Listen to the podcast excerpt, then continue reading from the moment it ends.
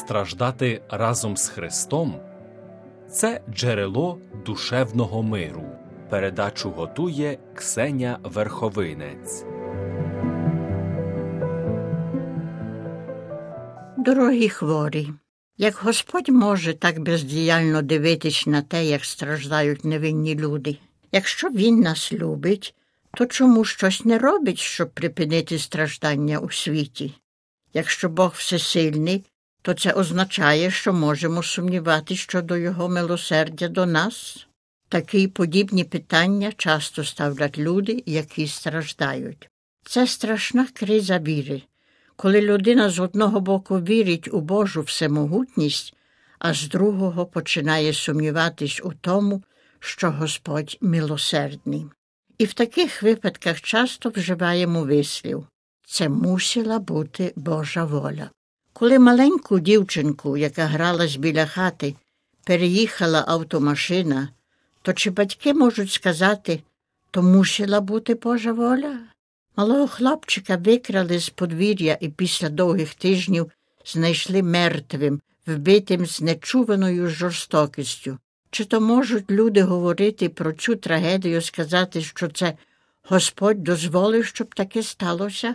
Якщо Бог всемогутній і милосердний, і все, що стається, є під Божим контролем і дозволом, то не дивно, що дехто сумнівається у його милосерді. Як страшно було б подумати про Бога, який всемогутній, але одночасно без жодного милосердя до людей. І так само страшно було б думати про Бога милосердного, але безсильного нам допомогти. Якщо Бог не може контролювати те, що стається у світі, якщо Він не в силі нам допомогти, тоді що ж іншого нам залишається, як не тільки все зносити. Чомусь Господь Бог створив людей вільних вибирати, чи йому вірити, чи бунтуватись проти нього.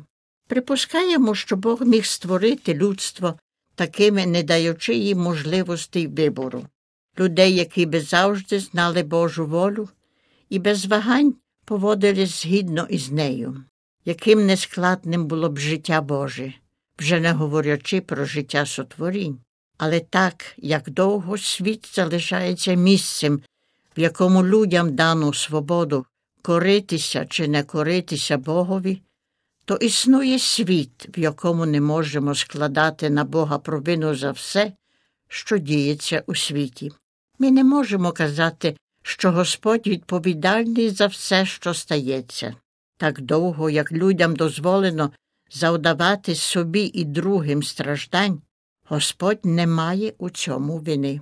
У Біблії записаний промовистий факт, що Господь Бог одного разу навіть засумнівався, чи добре зробив, даючи людям свободу, вибору і її. В подіях, які ведуть до потопу світу, про який розповідається у Старому Завіті, читаємо Побачив Бог, що людська злоба на землі велика, та що всі думки і помисли сердець увесь час тільки злі, і жалував, що створив людину на землі, тож на серці йому стало важко.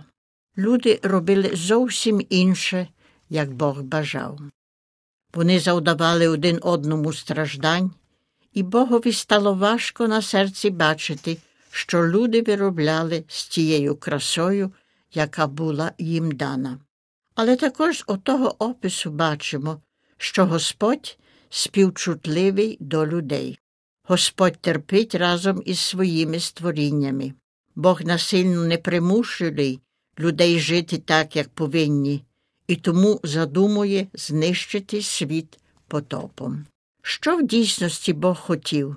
Це щоб світ відповів в любові та слухняності, щоб вірив Богові і не журився про речі, про які сам Бог дбає.